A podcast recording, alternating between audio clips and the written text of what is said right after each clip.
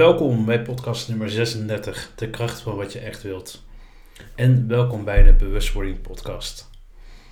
Wat is de kracht van echt iets willen? Daar ga ik het zo over hebben. Maar eerst behandel ik een vraag van een luisteraar. De vraag is: Mijn vrienden zijn al getrouwd en hebben een huisje, boompje. Ik krijg het gevoel dat ik mee moet en er alles aan moet doen om dat ook te bereiken. Hoe kan ik dit loslaten? En misschien als jij luistert, als luisteraar ook kunt zien, ja, misschien herken je daar ook zelf ook in. Oké, je kijkt naar iemand, naar je broer of je zus of je buurman. En misschien herken je bepaalde dingen zoals deze. Ik wil ook die baan. Ik wil ook die auto die zij heeft. En die heeft het beter voor elkaar dan ik. En dat zijn wel dingen die, die spelen vandaag de dag. We zien heel veel succesverhalen voorbij komen.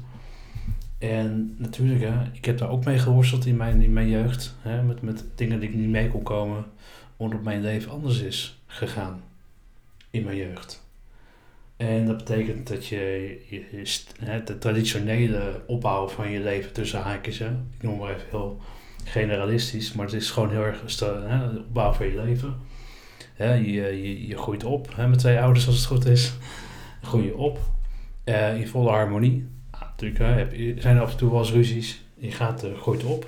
Je gaat naar school. En je gaat uh, naar school. Je gaat opleiding doen. Je gaat je rijbewijs halen. Je gaat een huis kopen. Je gaat trouwen. Je krijgt kinderen.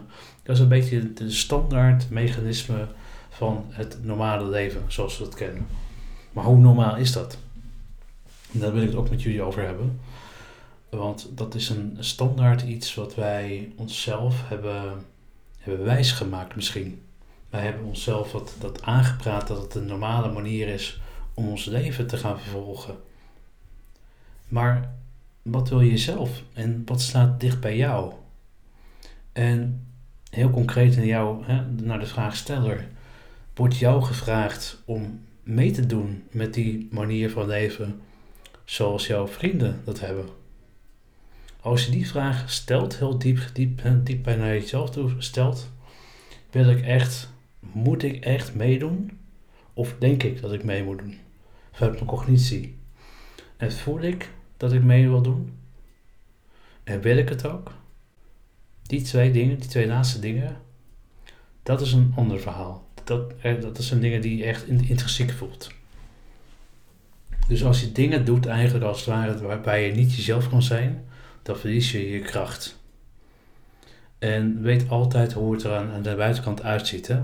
Kijk, ik zie uh, bijvoorbeeld, noem maar mijn buurman heeft een hele mooie auto, een Mercedes, uh, weet ik wat, hè, noem maar wat. Het is niet zo, maar ik noem maar even een voorbeeld. Uh, maar misschien is hij wel niet gelukkig. En dan, dan zie ik dat niet aan de buitenkant.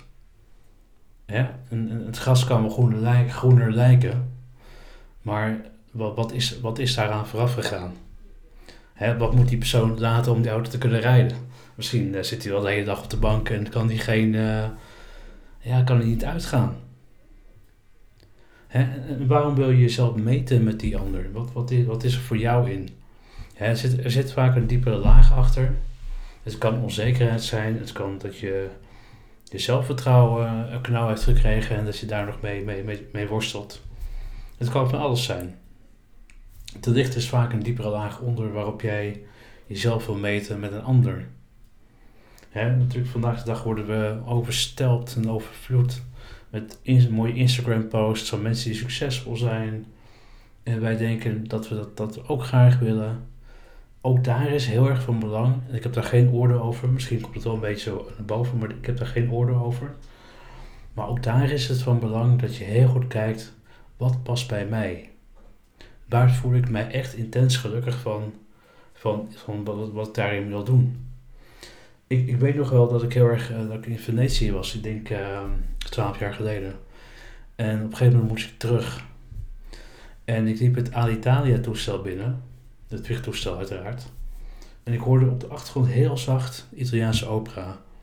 En uh, dat voelde zo voor mij, dat raakte mij zo op dusdanige manier dat ik me heel erg thuis voelde.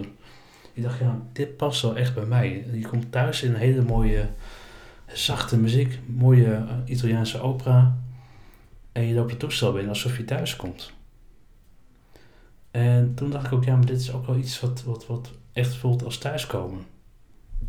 Dat gun ik jou ook. Ik gun jou ook dat je dat je, je je bewust kan zijn dat, je, dat het niet realistisch is om jezelf met een ander te vergelijken. Want iedereen heeft zijn uitdagingen.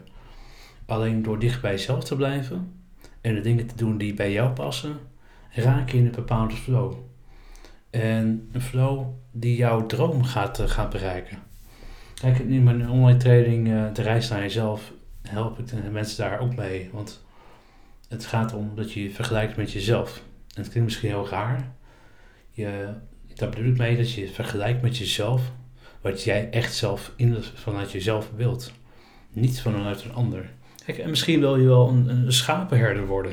En weet je dit wel niet. En misschien je het wel hartstikke leuk om met schapen onderweg te zijn. Uh, op, op, in een mooi natuurgebied. En dat, en dat is waar het om gaat. Hè? Het gaat erom wat je, wat je doet bij, bij, je, bij je past. En niet iets wat bij een ander past. Heb je nou ook een vraag? Stel hem gerust op uh, erikvernee.nl slash vraag. Ik zal dan je vraag uh, in de volgende podcast meenemen. Uiteraard zal ik hem zo anoniem uh, mogelijk, mogelijk beantwoorden, want ik, ik wil dat iedereen zich veilig voelt. Dankjewel voor het luisteren.